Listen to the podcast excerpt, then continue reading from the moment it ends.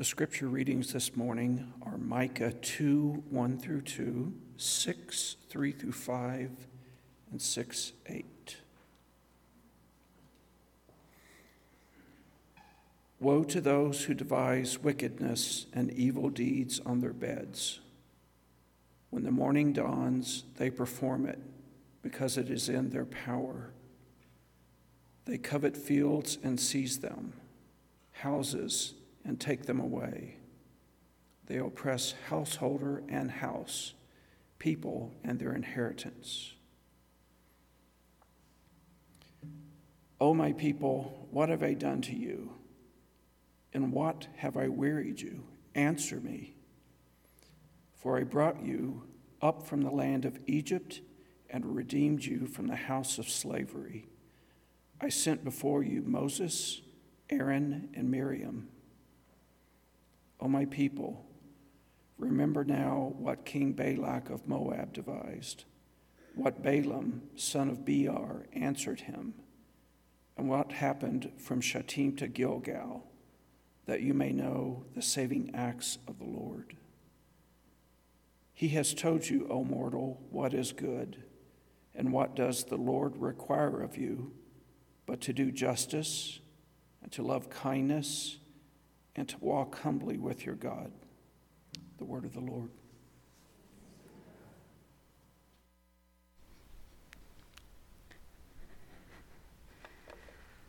Well, this morning we are in the middle of a, a three part series on the book of Micah.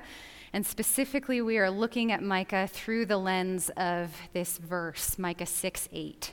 He has told you, O mortal, what is good and what does the Lord require of you but to do justice and to love kindness or mercy and to walk humbly with your God? And this verse has been called the quintessential message of the Old Testament prophets, right? Because it's this iconic one sentence summary, really, of how they understood the commandments of God for his people. And they still very much apply to God's people today. And so last week, Pastor Chris started us off by focusing on the first of these three requirements, which is that we do justice. And we looked at it especially as it relates very intimately to mercy and humility, because in fact, the three of those things cannot be separated. Um, and we're going to build on that today and look more at the second commandment to love mercy. Um, but first, let's pray.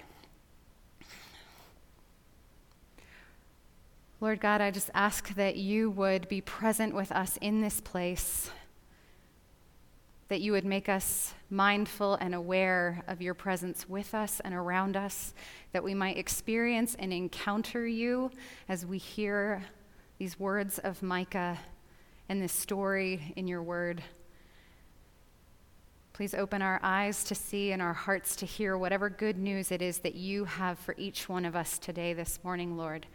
And may the words of my mouth and the meditations of all of our hearts be pleasing in your sight, O Lord, our rock and our Redeemer. Amen. Well, before we dive into this idea of mercy or kindness, which is this incredibly rich, wonderful word chesed in the Hebrew, uh, we're going to take a minute to put this verse into the context of Micah's story because this is one of those verses we pull out of its context a lot, right? It's rich and quick and on point, and so we do things like put it up on signs and hang it in our house or in our offices because it's a really good reminder to us of what God wants from us. Uh, do justice, love mercy, walk humbly with God. And that's awesome. Um, but it's also possible to have heard this verse a hundred times and to not know anything more about the book of Micah or what was going on with God's people when this was said, right? Why is it that these words needed to be spoke in the first place, spoken in the first place?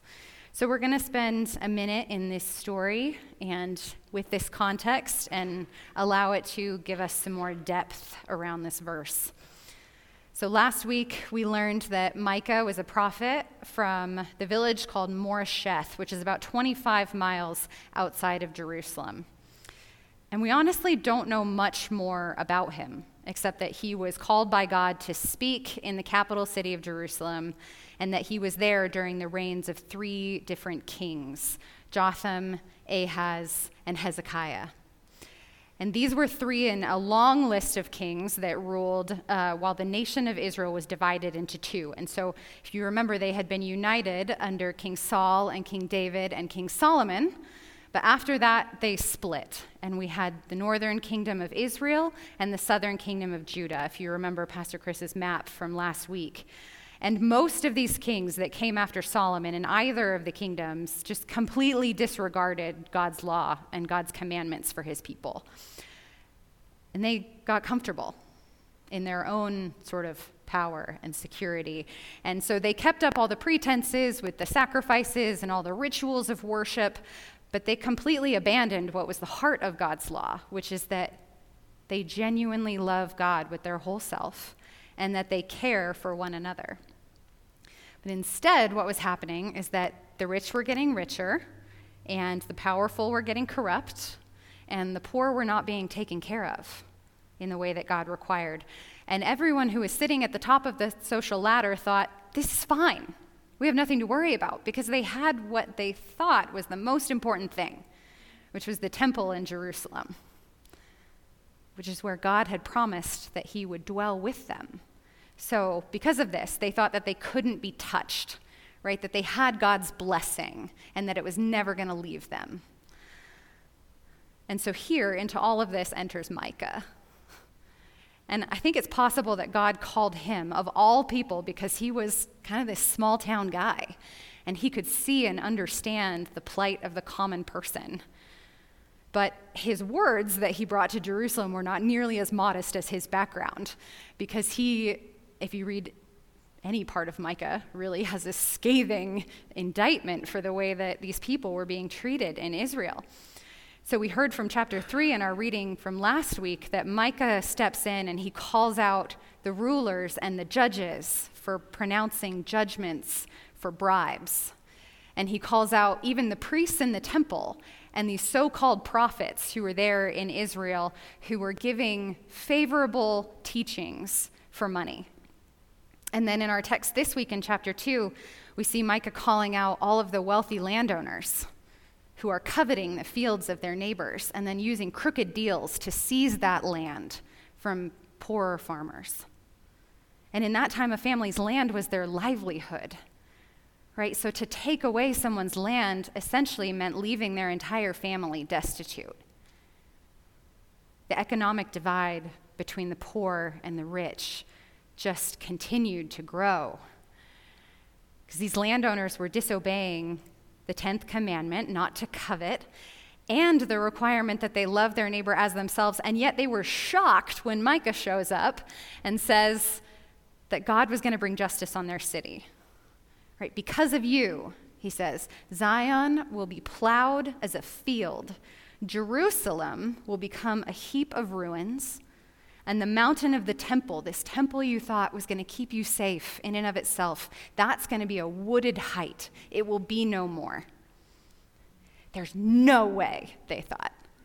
This cannot possibly happen. God would never abandon us like that. How dare He? In fact, God, how dare you even think about doing such a thing? How could you leave your people? And now we get to God's side of the story right? God always has a side of the story. Uh, Pastor Chris mentioned last week that chapter six of Micah is sort of written in the style of a courtroom trial. And so, through the words of Micah, God then pleads his case. He says, Oh, my people, what have I done to you? In what have I wearied you? Answer me. For I brought you up out of the land of Egypt, and I redeemed you from the house of slavery. I sent before you Moses and Aaron and Miriam. Oh, my people, remember now what King Balak of Moab devised, what Balaam, son of Beor, answered him, and what happened from Shittim to Gilgal, that you may know the saving acts of the Lord. He reminds them of their exodus from Egypt. This was the defining narrative for the Jewish people, right? That once they were slaves until God stepped in and he saved them. And then when they wandered in the wilderness, in their 40 years in, in the wilderness, King Balak of Moab called on this man named Balaam who was said to be a seer in his time, and he wanted him to curse the Israelite people. And instead, God would only allow Balaam to pronounce blessings on the people of Israel as they were wandering. And then they miraculously crossed the Jordan River from Shittim to Gilgal from the wilderness into the promised land. That's what that journey was. God parted the waters in the same way as he had done in the Red Sea and brought them into the promised land. So, this is God reminding his people that he has provided for them and showed them mercy over and over and over again. Remember that word chesed that we talked about a minute ago? This is it. Chesed is God's faithful love. When Micah says, love mercy, that word for mercy is the same word that is used to describe the character of God over and over again in the Old Testament. Chesed is kindness and mercy. But it's not just a random act of kindness, it's loyal. So sometimes we see this word getting translated faithful love, steadfast love, or covenant love. It's this mercy and kindness that is grounded deeply in relationship. Because in the story of Israel, God had promised them that they would be his people and he would be their God. And then he loved them out of that promise. He cast this wide net of grace around them when they were poor and powerless, even when they were complaining in the desert and he brought them to their place of rest, this promised land that he gave to them. And it was meant to be a place of rest for all people, right? But as they created kingdoms and as empires grew, it didn't stay that way. Right? We've kind of seen this a thousand times over the course of history. Money and power become a temptation and it breeds corruption. And that's exactly what happened, even in the case of Israel, who had the law of God. The system oppressed the poor, so God brought justice to the system. He was willing to let Jerusalem be conquered and to let his own temple be destroyed. Because all of that hot mess of chaos that was happening in Jerusalem was not what he intended. And this is the point in the story, I think, where we realize that justice and mercy are like two sides of the same coin, right? You can't have one without the other, they're inseparable. There's a theologian named Shirley Guthrie who calls this God's loving justice on the one hand and God's just love on the other. He says that when God judges, he judges in order to help, not to pay back, to get even, to seek retribution, or to wipe out. The fact that God can become angry, which he very much is here in Micah, you will notice, means that God really cares about us and is not willing to let us stew in our own juice. It means that he refuses to let us get by with the chaos and self destruction that we bring into our own lives when we rebel against God and, listen to the, actively cause or passively permit suffering in the lives of other people. So God's justice for the powerful was at the same time God's mercy for the powerless. Because he is a saving God. That's his story. He sides with the poor. Over and over again, God rescues and he shows mercy. Remember this, Micah says. Because just like God had saved them in the past out of Egypt and in their wanderings, even after all of the mess that they have now made in Israel, in this land that he has given them, Micah says he intends to save them again. Again. At the same time as Micah announces judgment, he also announces God's plan for redemption. That's why he promised that a Messiah would come from the little town of Bethlehem. And that this Messiah would be one, he says, that shall stand and feed his flock in the strength of the Lord and they shall live secure, for now he shall be great to the ends of the earth, and he shall be one of peace. And so, 700 years later, after all of the consequences of Israel's actions and injustice has played itself out, Jesus then enters the story. And he comes once again casting a wide net of grace around people. He eats and he drinks with the poor and powerless. He touches the lepers, these untouchable folks in the community. He redeems the prostitutes. He heals the blind. He shows us what our relationships of mercy are supposed to look like. And he repeats the words of another prophet, Hosea, through whom God said, I desire mercy and not sacrifice.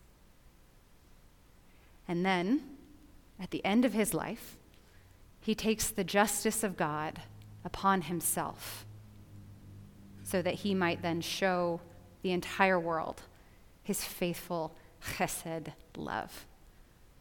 That is the God that we have. So now it comes to us, right? What is our part in the story? As members of Christ's body, what do we have to do with God's mercy? I always find it interesting to try to put myself in the stories of the Bible, you know, and ask, like, who is it that I identify with here? I think it can tell us a lot and it can allow us to see the story with fresh eyes. But I want us to think about that as we listen to this story. Who is it that we identified with? We live in a culture that's a lot like Jerusalem was in Micah's day, for better or worse. We have plenty of wealth, plenty of social competition, and still plenty of prejudice and folks that exist and live and experience poverty. So maybe in some ways, you and I can identify with the comfortable, powerful people that Micah was calling out. The ones who were essentially benefiting from the system, from our positions of privilege. And yes, we do have privilege. What role have we played in injustice, actively or passively? You know, Micah asks us to think about these things and to consider who we might be leaving out. Or maybe you identify with Micah himself, right? You pay attention to the injustice and the pain that exists in society, and it breaks your heart. You know that this is not what God intended, and so you try to do something about it. Maybe you volunteer to make sandwiches or go to feed those folks experiencing homelessness. Maybe you advocate for new social policies or you participate in environmental stewardship. You do the work of justice. Right? This is important because the world needs more Micahs who are willing to speak truth to power. Or maybe you identified with the poor and the ones who are being taken advantage of. Maybe you feel burdened or beat down, you know, financially, emotionally, physically, spiritually. Maybe you're feeling weary. Maybe you feel desperately in need of God's mercy right now. And do we stand with the ones who are just pleading and saying, Show up for us, God? like, we need your salvation. We need your peace. I mean, truthfully, this is every one of us, right? Rich or poor. We all deserve God's justice, but we are all in desperate need of God's grace. And tomorrow, as we heard in our children's sermon, uh, is Juneteenth. And I can't help but think about that day as a Micah moment. you know, I'm embarrassed to say that I didn't know what Juneteenth was until a few years ago. I'd never heard of it. But folks in the black community have been celebrating Juneteenth for years and years and years. It marks the day in 1965 when the Emancipation Proclamation, which had been made two years prior, finally made it to Texas. And those folks who were still in slavery in Texas were freed. It was the official end of legalized slavery in the US. And can you imagine what that would have felt like? I mean, what freedom would have been like after you've been waiting for it for so long? Maybe you even thought it was impossible. It's almost like God showing up and saying, I have heard the cries of my people again. When God's justice and mercy break in, incredible things can happen. And you and I have the opportunity to be a part of that. In fact, we have the responsibility to be a part of that. It's what God requires of us, right? Uh, there's an anonymous quote that I love from Richard Stearns' book. It's called The Hole in Our Gospel. Um, it's an amazing book. But in this quote, the first person says, Sometimes I would like to ask God why he allows poverty, suffering, and injustice when he could do something about it. And so the second person says, Well, why don't you ask him? And the first person responds, Because I'm afraid he would ask me the same question. I'm afraid he would ask me the same question. He has told you, O mortal, what is good, and what does the Lord require of you but to do justice, to love mercy, and to walk humbly with your God.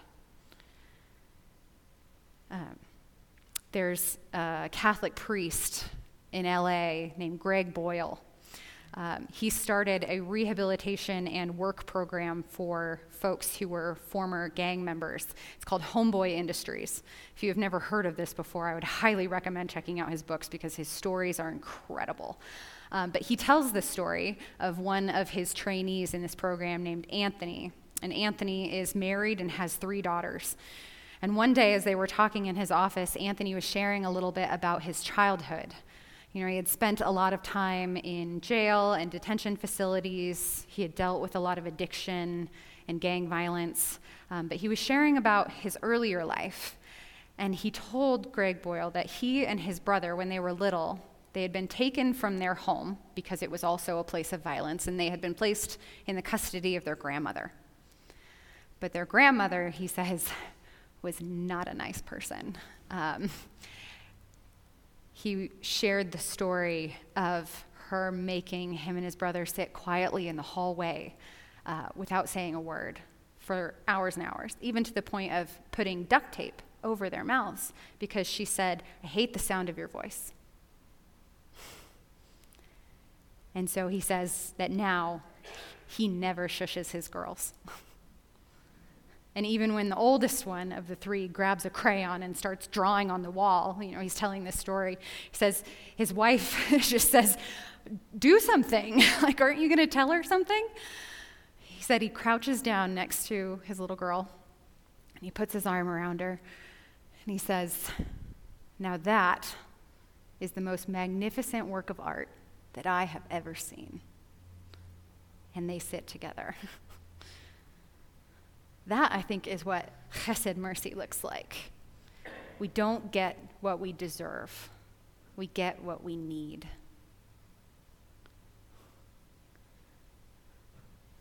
Earlier this week, while I was reading and praying and just preparing for this sermon, um, I said to God, I need you to help me preach. How do I tell your story? And God said to me, Witness to the things that you've seen. And so I said, What is it that I've seen, Lord? And he says, My overwhelming grace for my people and my loyal, steadfast love across generations. And so I finally asked him, How should we love you in return? And God said, Feed my sheep. And I just kind of broke down in tears as I'm having this prayer time with God, realizing that He is the same today as He has always been, just like we sang earlier in the service. The same God who saw the suffering of His broken people and rescued them from slavery in Egypt is the same God who led them across the Jordan and into the promised land after 40 years of complaining in the wilderness. And he's the same God who stood on the beach next to Peter after his resurrection and said, Do you love me, Peter? Feed my sheep.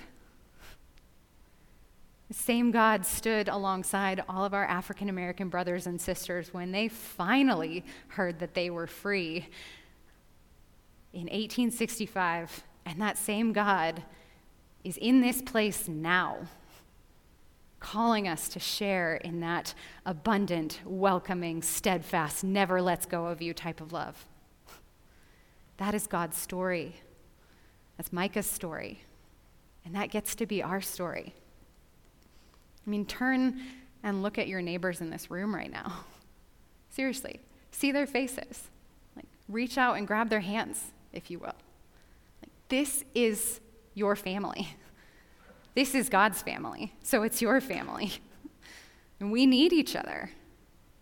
Because every one of us has our own story, too.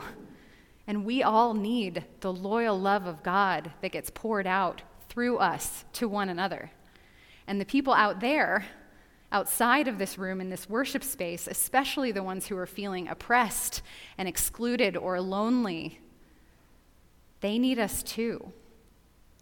They are part of God's wide net of grace, the ones He still wants to save, and He needs us to identify with them and to love them too. God's justice sees evil and pain for what it is, but He overwhelms it with His mercy. He leads with love because He doesn't give up on us. Remember how I brought you up out of Egypt and redeemed you from slavery. Remember how you were dead and trapped in sin, and I came to die for you.